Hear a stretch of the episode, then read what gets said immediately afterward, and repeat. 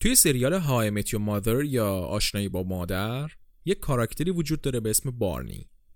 بارنی همیشه کت شلوار تنشه و این قضیه برای ما مخاطب عجیبه. اگه این سریال 60 70 سال پیش که تیشرت هنوز لباس نبود پخش می‌شد تنها کسی که لباسش معمولی بود بارنی بود و بقیه که تیشرت پوشیده بودن انگار لباس زیر تنشون کرده بودن. همه ما می‌دونیم تیشرت چیه. کسی رو نمی‌تونیم پیدا کنید که تا حالا تیشرت نپوشیده باشه. اصلا به احتمال خیلی زیاد خود شما همین لحظه که دارین این پادکست رو گوش می‌کنین تیشرت تنتونه. ولی کمتر کسی ممکنه اینو بدونه که اگر مارلون براندو نبود الان تیشرتی هم وجود نداشت. سلام. به قسمت سوم چیزکست خوش اومدید. تو این پادکست من ارشیاتری برای شما از تاریخ چیزها میگم. چیزایی که زمانی استفاده نمی کردیم امروز استفاده می کنیم و شاید در آینده هم ازشون استفاده بکنیم.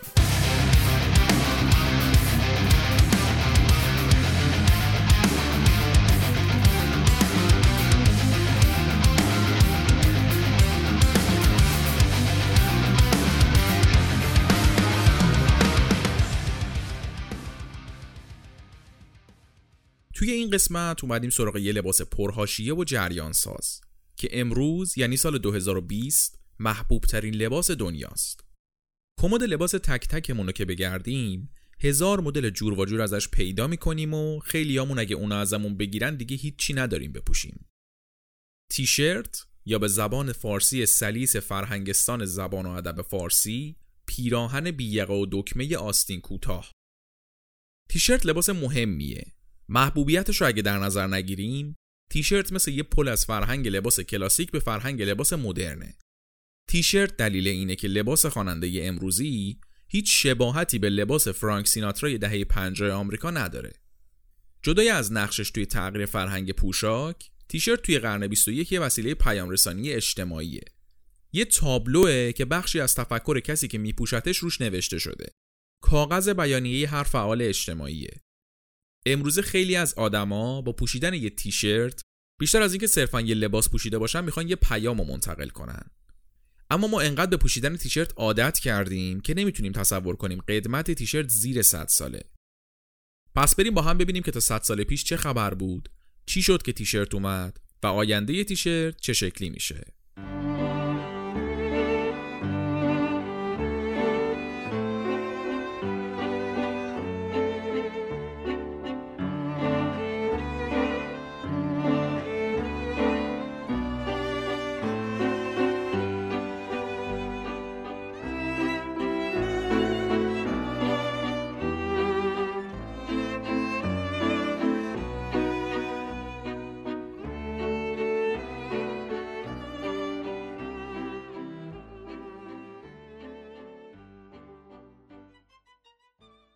برخلاف بقیه لباسهای شبیه تیشرت مثل پیراهنهای گشاد بیدکمه و ردا که شروعشون به دوران باستان برمیگرده تیشرت یه لباس معاصره.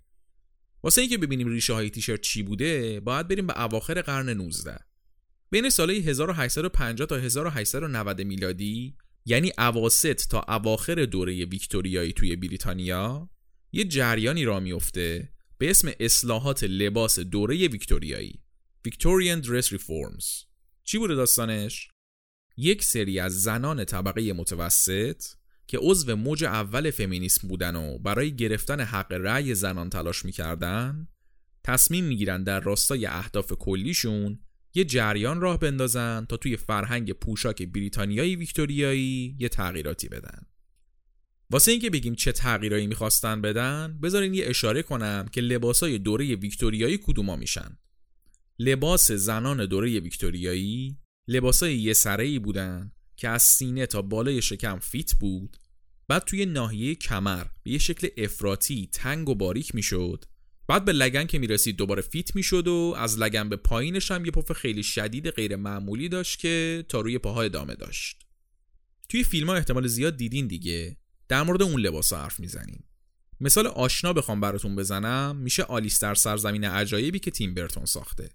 لباس خانوما توی این فیلم همون لباس دوره ویکتوریایی که ازش حرف می‌زنیم. حالا این جریان اصلاحات اومده بود که این فرهنگ پوشاک ویکتوریایی رو تغییر بده. یکی از مهمترین هدفهایی که داشت حذف کرست از لباسهای زنانه بود. کرست چیه؟ برخلاف چیزی که توی ذهن شماست کورست با وجودی که یه نوع لباس زیر بود ولی با تعریف امروزی ما از لباس زیر فرق داشت.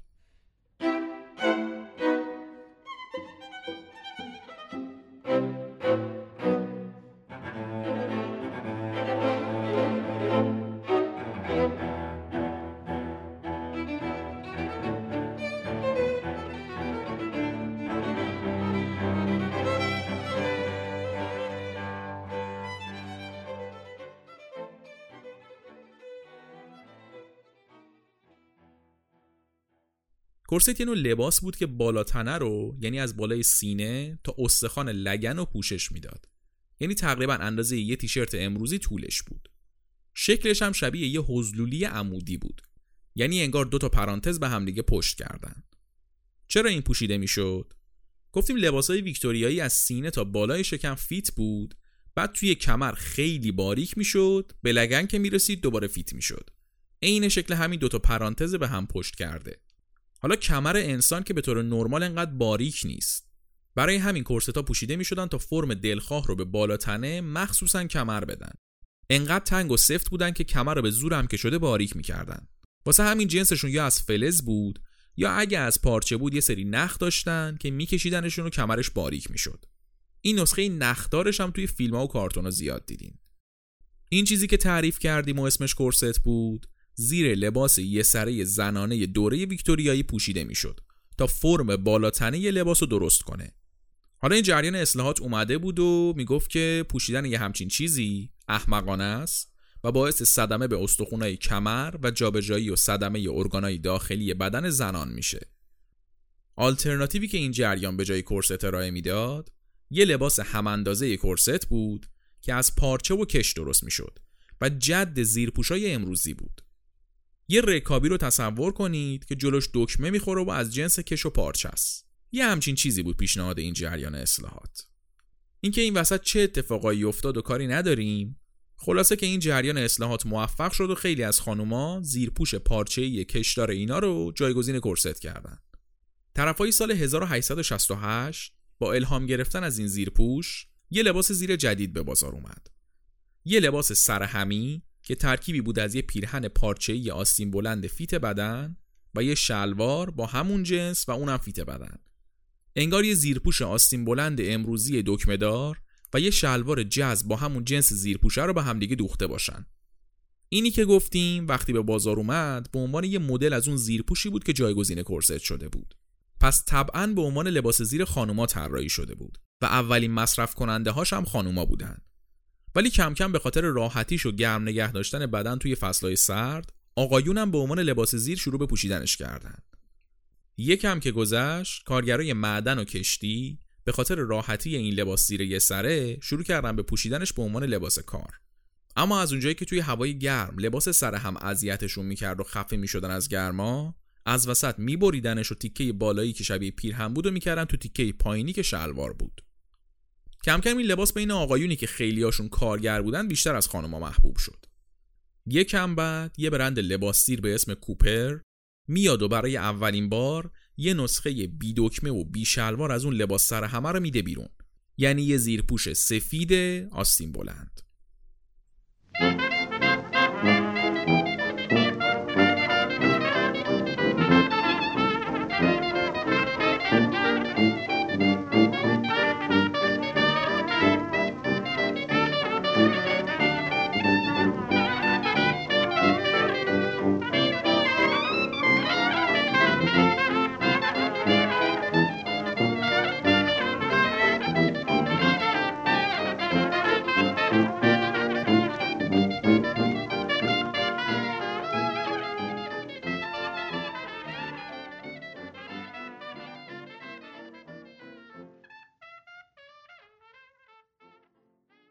اواخر قرن 19 یعنی سال 1898 جنگ آمریکا و اسپانیا شروع میشه. نیروی دریایی آمریکا توی جریان این جنگ به بخشی از نیروهاش یه مدل زیرپوش میده که زیر یونیفرماشون بپوشن. چه شکلی بود این زیرپوش؟ رنگ سفید، آستین کوتاه، یقه گرد بدون دکمه. عین یه تیشرت سفید. سال 1913 نیروی دریایی آمریکا به طور رسمی این تیشرت سفید و جز لباساش قرار میده و به نیروهاش این تیشرت رو میده و میگه که زیر یونیفرماشون بپوشن. از اون به بعد زیرپوش سفید آستین کوتاه میشه جز لباسای نیرو دریایی آمریکا. افسرهای نیرو دریایی آمریکا توی محیطهای کاری مثل موتورخونه کشتی یا زیر دریایی یا تو مناطق استوایی یونیفرمشون رو در می آوردن و با زیرپوش سفید به کارشون می رسیدن. تا هم خنکتر و راحتتر باشن همین که یونیفرمشون کثیف نشه. مثلا شکل امروزی تیشرت اختراع شده ولی استفادهش به عنوان لباس زیره پوشیدن تیشرت تا یه مدتی صرفا برای افسرهای نیرو دریایی آمریکا بوده بعد از یه مدتی کارگرای صنایع مختلف مثل کشاورزی هم شروع کردن پوشیدن تیشرت به عنوان زیرپوش تیشرت ها راحت بودن، سبک بودن، راحت تمیز می شدن و ارزون بودن. پس محبوب شدنشون بین قشر کارگر طبیعی بود. توی این سالا این لباسی که به عنوان زیرپوش استفاده می‌شد کلی اسم مختلف داشت. ولی تیشرت جز اون اسما نبود. تا اینکه تو سال 1920 اف اسکات فیتزجرالد نویسنده مشهور آمریکایی که چند سال بعدش رمان گتسبی بزرگ و نوشت توی رمان این سوی بهشت برای اولین بار از کلمه تیشرت برای این نوع لباس استفاده می‌کنه اینجوری میشه که اون لباسی که اون موقع به عنوان لباس زیر شناخته می‌شد اسمش میشه تیشرت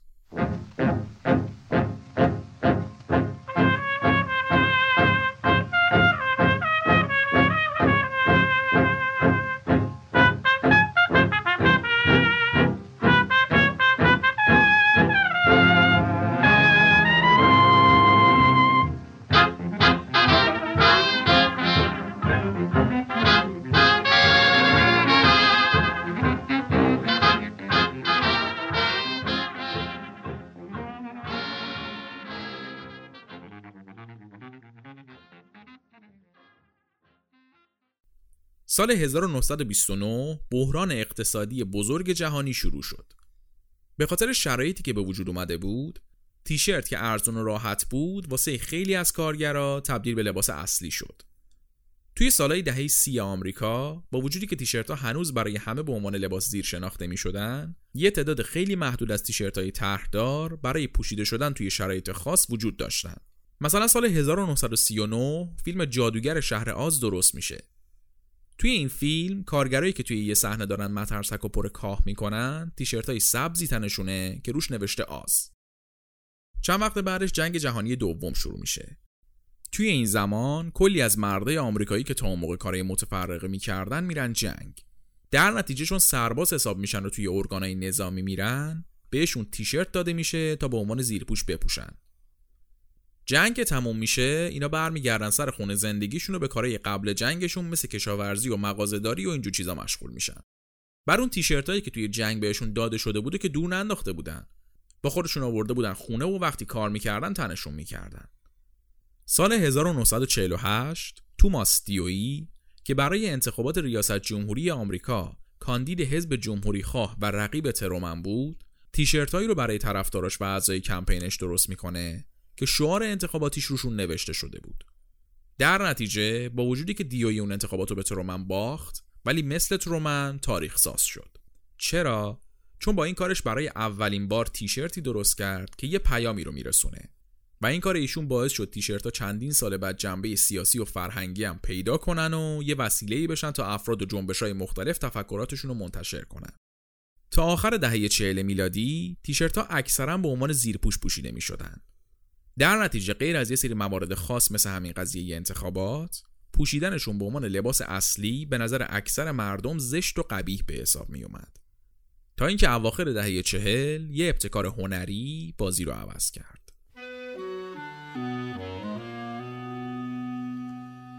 Some people say a man is made out of mud. A poor man's made out of muscle and blood. Muscle and blood and skin and bones. A mind that's weak and a back that's strong. You load 16 tons. What do you get? Another day older and deeper in debt. St. Peter, don't you call me cause I can't go. I owe my soul to the company store. سال 1947 تنسی ویلیامز نویسنده مشهور آمریکایی یه نمایشنامه می نویسه و قرار میشه که توی تئاتر برادوی نیویورک روی صحنه ببرنش. تهیه کننده این اجرا اول می‌خواست جان گارفیلد که اون موقع بازیگر اسم و رسم بود رو برای نقش اول مرد این نمایشنامه انتخاب کنه اما در نهایت توی شرایطی قرار می‌گیره که نمی‌تونه جان گارفیلد رو بذاره جای این نقش در نتیجه میره سراغ یه بازیگر جوون تازه نفس 23 ساله که اصلا مشهور نبود و کسی به اون صورت نمیشناختش. این کار برای تهیه کننده ریسک زیادی داشت. ولی اعتمادی که به این بازیگر جوون داشت باعث میشه که این کار براش ارزش ریسک کردن داشته باشه. ولی شاید خود تهیه کننده این نمایش هم نمی‌دونست که داره به تولد یکی از بزرگترین ستاره های تاریخ سینما کمک می‌کنه. اعتماد اون تهیه کننده به اون بازیگر جوون باعث شد که یکی از بهترین بازیگرای تاریخ یکی از مهمترین نقشای تاریخ سینما رو بازی کنه. اسم اون بازیگر جوون ناشناس مارلون براندو بود و اسم اون نمایشنامه هم اتوبوسی به نام هوس. این نمایش و بازی مارلون براندو انقدر توی برادوی سر و صدا کرد که قرار شد فیلم سینماییش هم ساخته بشه. سال 1951 فیلم اتوبوسی به نام هوس با بازی مارلون براندو روی پرده نقره ای رفت و تبدیل شد به یکی از مهمترین فیلم های تاریخ سینما. مارلون براندو هم به عنوان نقش اول این فیلم تبدیل شد به ستاره جوون و با استعداد هالیوود. خب حالا تا اینجا اینا رو گفتیم که به چی برسیم؟ فیلم اتوبوسی به نام هوس علاوه بر همه نقشی که توی تاریخ سینما داشت یه تاثیر خیلی مهمم توی تاریخ تیشرت داشت. هم توی نمایشنامه و هم توی فیلم مارلون براندو یه تیشرت سفید آستین کوتاه تنش بود و عملا به چشم بیننده اون زمان انگار شخصیتی که بازی می‌کرد کلا زیر پوش تنش بود. ولی اگه شما مارلون براندو یه 20 خورده ای ساله باشی زیر پوش هم پوشی جذابی. پس پوشیدن تیشرت سفید توی این فیلم نه تنها تاثیر منفی نداشت بلکه مردم کلی هم کیف کردن با تیپ براندو. شما تصور کن یه فیلمی میاد و می‌ترکونه از این فیلم یه ستاره متولد میشه که همه عاشقش میشن. و این ستاره توی اون فیلم تیشرت سفید تنشه. در نتیجه نقش تیشرت کم کم از پوشیده شدن زیر لباس تبدیل شد به یه option برای پوشیده شدن به عنوان خود لباس. چرا حالا هی میگی مارلون براندو مارلون براندو؟ مگه تو اون نمایشنامه و فیلم پوشیدن تیشرت سفید واسه اون شخصیت نوشته نشده بود؟ هر کس دیگه بازی می‌کرد همین می‌شد دیگه نه؟ خب نه. هر کس دیگه بازی می‌کرد این نمی‌شد. چرا؟ چون مارلون براندو بود که با ظاهر خوبش، کاریزماش و بازی خیره کنندش اون فیلم رو تبدیل به محبوب ترین فیلم اون سال کرد و همه رو عاشق شخصیتی کرد که نقشش رو بازی می‌کرد. اگر کسی دیگه این نقش رو بازی می‌کرد شاید فقط یه بازیگر بود که زیرپوش پوشیده و تا ابد هم تیشرت به همون شکل زیرپوش باقی میموند. مارلون براندو بدون اینکه خودش بدونه باعث تولد یه لباس انقلابی شده بود. بعد از اینکه این فیلم روی پرده میره و باعث تبدیل شدن براندو به یه ستاره میشه تیشرت پوشیدن هم قبهش میریزه و کم کم تیشرت میشه لباس اصلی بخشی از نسل جوون آمریکا.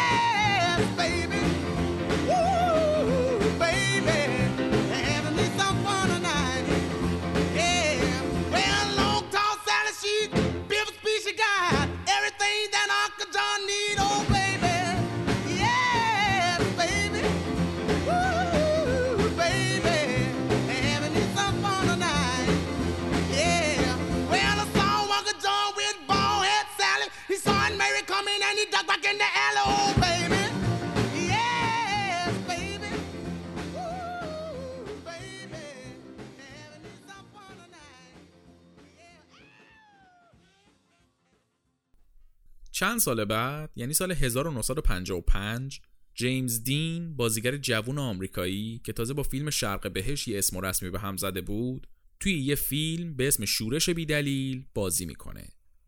این فیلم برای اولین بار میاد مشکلات جوونا رو با نگاه از درون خودشون بررسی می‌کنه. جیمز دین که توی این فیلم نماینده اصلی جوانای آمریکاییه یه تصویر از سردرگمی و از خود بیگانگی جوونا رو نشون میده. تصویری که تا اون موقع بهش پرداخته نشده بود و همین باعث میشه که این فیلم خیلی دیده بشه و جیمز دین رو رسما تبدیل به یه ستاره بکنه. اما یه اتفاق قبل از اکران فیلم باعث میشه جیمز دین نه تنها یه ستاره بشه بلکه تبدیل به یه نماد فرهنگی بشه. جیمز دین از وقتی که با فیلم شرق بهش سری توی سرا در آورده بود و یه پولی دستش اومده بود افتاده بود توی خط مسابقات اتومبیل رانی. ماشینای مختلف خریده بود و باهاشون مسابقه می‌داد تا جنون سرعتش رو با انرژی جوونیش ارضا کنه. اما این دوران طلایی خیلی طول نکشید. حدود یک ماه قبل از اینکه فیلم شورش بیدلیل اکرام بشه جیمز دین 24 ساله با ماشین پرش خودش تصادف می‌کنه و جونش رو از دست میده. نقش جیمز دین توی این فیلم مرگ تراژیک خودش و نحوه مرگش همه با هم باعث میشن که جیمز دین بشه نماینده اون قشر آسی سرخورده و سردرگم جوون که خودش هم نمی‌دونه چی می‌خواد. پس با این فیلم جیمز دین تبدیل به یه نماد فرهنگی میشه. نماد فرهنگی که هنوز که هنوزه وجود داره. حالا اینا رو چرا گفتیم؟ سال 1951 که مارلون براندو اون فیلم اتوبوسی به نام هوس بازی کرد و تیشرت و کرد لباس نسل جوون مدی رو به وجود آورد که سال 1955 یعنی چهار سال بعدش تهیه کننده های فیلم شورش بیدلیل ازش استفاده کردن. اونا لباس جیمز دین توی این فیلم رو بر اساس لباسی که بین نسل جوونی که جیمز دین نمایندش بود انتخاب کردن. یعنی همون تیشرتی که براندو آورده بود. پس جیمز دینی که توی این فیلم تیشرت تنش بود و با چیزایی که تعریف کردیم بعد اکران فیلم استوره شد حول آخر رو به محبوب کردن تیشرت داد و تیشرت دیگه رسما شد لباس.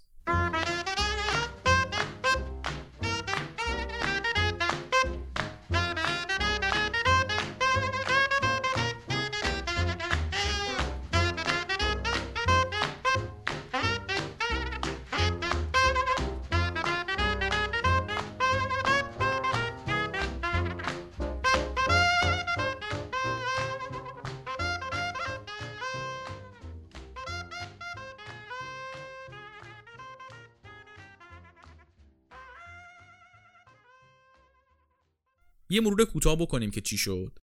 مارلون براندو تیشرتی که به عنوان زیرپوش شناخته می‌شد و پوشید و معروفش کرد. بعد جیمز دین تیشرتی که تقریبا یه لباس شده بود و صرفا زیرپوش نبود و پوشید و معروف ترش کرد. حالا دیگه قبه تیشرت های تکرنگ ریخته و بین جوونا تیشرت پوشیدن داره مد میشه. اما تیشرت که میگیم تیشرت بیطرح و ساده است. توی اواخر دهه 50 وقتی دیزنی لند افتتاح میشه یه شرکتی میاد و حق انحصاری چاپ و تولید تیشرت های دیزنی رو می‌گیره دستش. در نتیجه تیشرت های با طرحهای دیزنی که توی اون موقع برای فروش توی دیزنی لند درست شدن یه بخشی از بازار تیشرت میشن و یه جورایی میشن اولین تیشرت های طرحداری که توی یه مقیاس بزرگ تولید و توضیح میشن. قبلش هم اگه یادتون باشه آقای دیویی توی دهه 40 برای کمپین انتخاباتیش تیشرت طرحدار درست کرده بودا. ولی هدفش خاص و مقطعی بود و بعد تموم شدن انتخابات دیگه تموم شد داستان تیشرت های اونا. این قضیه تیشرت های دیزنی یه فکری میندازه تو ذهن آدمای فعال صنعت مد و پوشاک که روی تیشرت های طرحدار بیشتر کار کنن. توی دهه 60 میلادی با پیشرفت تکنولوژی چاپ روی تیشرت یه قدم جدی برای تولید تیشرت های طرحدار برداشته میشه و کم کم تیشرت های طرحدار هم بین مردم جا میافتن. مخصوصا که جنبش هیپیا هم راه افتاده بود و تیشرت های طرحدار یکی از لباسایی بود که هیپیا خیلی میپوشیدن تا جلوی فرهنگ پوشاک مرسوم و رایج وایسن. اما همچنان تیشرت یه لباس سطح دوم با محبوبیت متوسط بود و بازار رو تسخیر نکرده بود. بعدش هم تیشرت هنوز فقط یه لباس بود و تبدیل به یه وسیله پیام رسانی نشده بود. تا اینکه می‌رسیم به دهه هفتاد.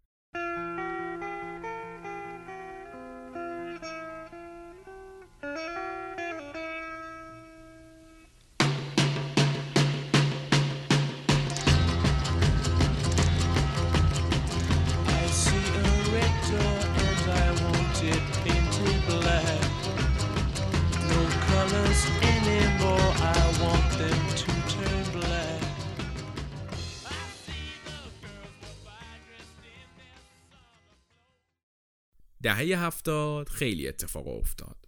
از لحاظ فرهنگی و سیاسی زمان پر التهابی بود. جنگ ویتنام شروع شده بود و خیلی مخالفش بودن. نیکسون روی کار بود و خیلی مخالفش بودن. جنبش پانک به وجود اومده بود. صحنه موسیقی روزم با گروه های راک و پانک راک پر شده بود. توی همون موقع چند تا اتفاق میفته گروه های موزیک راک و پانک راک شروع می‌کنن تولید تیشرت های مختلف با لوگوی خودشون که طرفداراشون توی کنسرت ها تنشون کنن. ولی از اونجایی که موزیک گروه های راک و پانک راک از صحنه کنسرت فراتر رفت و تبدیل به یه خورده فرهنگ شد آدمای طرفدار این گروه ها تیشرتاشون رو همه جا میپوشیدن تا خودشون رو متعلق به این خورده فرهنگ نشون بدن و همه بدونن که اونا طرفدار این گروه هان. بین تیشرت هایی که توی این جریان پوشیده می‌شد تیشرتی بود که طرفدارای گروه رولینگ استونز میپوشیدن یه تیشرت سفید یا سیاه با یه طرح قرمز طرح روی این تیشرت یه دهن گنده بود که زبونش بیرون اومده بود این تیشرت انقدر محبوب شد و پوشیده شد که حتی برندهای عادی لباس هم از سرش استفاده کردند. بعد یه مدتی کسی که حتی اسم رولینگ استونز رو نشینده بودم این تیشرت رو به خاطر طرحش تنش می‌کرد. روحش هم خبر نداشت داستان اصلی تیشرت چی بوده. از طرفی تیشرت های مختلف با متنای اعتراضی نسبت به شرایط سیاسی اون موقع که اصلی ترینشون جنگ ویتنام بود چاپ شدن و آدمای زیادی شروع به پوشیدنشون کردن. با این اتفاقایی که افتاد تیشرت های طرحدار توجه برندهای لباس رو جلب کرد و خیلی رو آوردن به تولید تیشرت های مختلف. از همین موقع بود که دیگه تیشرت شد یه تابلو برای بیان افکار کسی که میپوشتش. شد یه وسیله پیام رسانی برای واکنش به مسائل بحث برانگیز روز. جنبش های مختلف شروع کردن تیشرت های پیامدار چاپ کردن. گروه های موسیقی مختلف تیشرتاشون رو تولید کردن و کلا تیشرت طرحدار رسمیت پیدا کرد. طبیعیه که توی این شرایط برندهای لباس هم نمی‌خواستن کم بیارن. برای همین برندها هم یه تیشرتایی با طرح لوگوی خودشون تولید کردن و از اینجا بود که چاپ لوگوی برند روی لباس به یه عادت برای برندها تبدیل شد.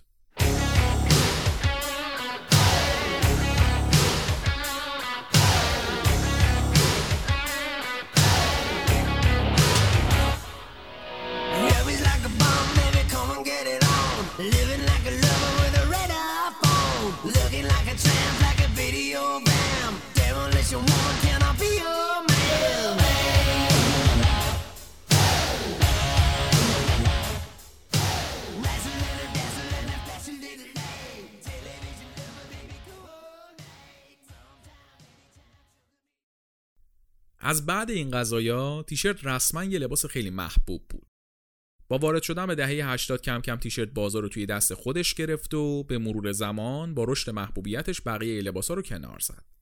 با محبوب شدن تیشرت فرهنگ پوشاکی که تیشرت با خودش می آوردن محبوب شد. از دهه 80 تا امروز تیشرت فرهنگ لباس غیر رسمی رو در مقابل لباس رسمی روز به روز بیشتر رشد داده و به مرور زمان باعث یه انقلاب تدریجی توی صنعت پوشاک شده.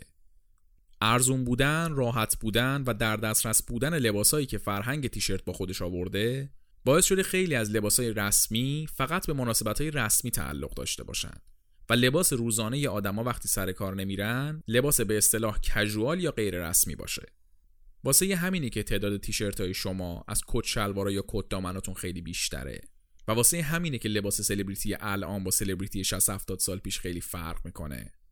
دیدیم بارنی استینسون توی سریال های متیو مادر همیشه کت شلوار تنشه و این قضیه واسه مای مخاطب عجیبه. اگه این سریال 60 70 سال پیش که تیشرت هنوز لباس نبود پخش می‌شد تنها آدمی که لباسش معمولی بود بارنی بود و بقیه انگار لباسای نامناسب تنشون کرده بودن. البته درسته که الان راحت ترین با این لباسا ولی هر وقت عکس آدمای اون دوران رو نگاه می‌کنیم با خودمون میگیم آخه چقدر اینا خوشتیپ بودن. بعدم از خودمون می‌پرسیم چی به سر صنعت پوشاک اومده که الان دیگه اون شکلی نیستیم؟ خب من جوابتون رو میدم. تیشرت به سر صنعت پوشاک اومده. خود تیشرت مسلما هیچ ایرادی نداره. خیلی هم راحت تر شدن آدما با پوشیدن لباسایی مثل تیشرت. ولی مشکل از اون فرهنگ لباس غیر رسمی شروع میشه که تیشرت شروع کنندش بود. همین فرهنگ پوشاک باعث شده روز به روز لباسا عجیب غریب تر بشن. انقدری که لباسای الان سلبریتی ها رو نگاه می‌کنی می‌خوای گریه کنی. روز به روز عجیب غریب تر میشن این لباسا در مورد آینده اگه بخوایم نظر بدیم همونطور که از دهه 80 به این ور تیشرت فرق خاصی نکرده و با همین محبوبیت ادامه داده توی آینده هم همین محبوبیتش رو حفظ می‌کنه. نوش جونش هم باشه. تیشرت همونطور که الان یه وسیله پیام رسانی و اعتراضه توی آینده همین نقش رو ادامه میده و به رشد جنبش های مختلف کمک می‌کنه. کسی چه می‌دونه؟ شاید تحول بزرگ بعدی جهان به کمک همین تیشرت شکل بگیره. درسته که نقش تیشرت توی آینده می‌تونه خیلی مهم باشه ولی چیزی که ممکنه باعث شه آینده عجیب غریب شه خود تیشرت نیست. این فرهنگ لباس کژوال یا غیر رسمیه. هیچ بعید نیست انقدر لباسای عجیب تحت تاثیر این فرهنگ تولید بشه که 50 60 سال دیگه لباسایی که الان به نظر ما عجیبه بشه لباس رسمی. اون وقت یه پادکستی مثل چیزکست میاد و از تاریخ اون لباسا میگه و ما میشیم مردمی که به اون لباسا می‌گفتن عجیب. بعدش هم هر هر بهمون میخندن. مثل تیشرتی که الان برای ما عادی و مردم هفتاد سال پیش به عنوان زیر پوش میپوشیدنش. زمان جلو میره و سلایق عوض میشن. تنها کاری که از دست ما برمیاد اینی که امیدوار باشیم که آینده اونقدر عجیب غریب نباشه.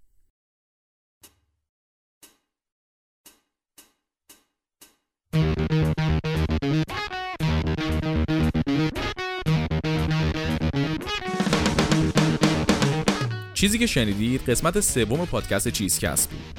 چیزکست هر دو هفته یک بار روی اپلیکیشن های پادگیر منتشر میشه و بعد از چند روز هم میذاریمش روی کانال تلگراممون. برای پیدا کردن چیزکست روی اپلیکیشن های پادگیر و ساوندکلاود و اسپاتیفای و هر جای دیگه که می‌تونید روش پادکست بشنوین فقط کافی اسم چیزکست رو به فارسی یا انگلیسی search بکنید. فارسیش مشخصه فقط سر هم بنویسید ولی انگلیسیش به صورت C H I Z C A S T نوشته میشه. خیلی خیلی خوشحال میشیم که نظراتون رو راجع به هر قسمت با ما به اشتراک بذارین و بهمون کمک کنید که هر قسمت بهتر از قسمت قبلی بشیم برای نظر دادن هم می‌تونید از قسمت کامنت های شبکه های اجتماعی یا اپلیکیشن های پادگیر استفاده کنید هم می‌تونید با هشتگ چیزکست روی توییتر نظراتتون رو بنویسین یا اینکه مستقیم به ایمیل چیزکست outlook.com ایمیل بفرستین. ممنون از شما که تا این لحظه شنونده چیزکست بودید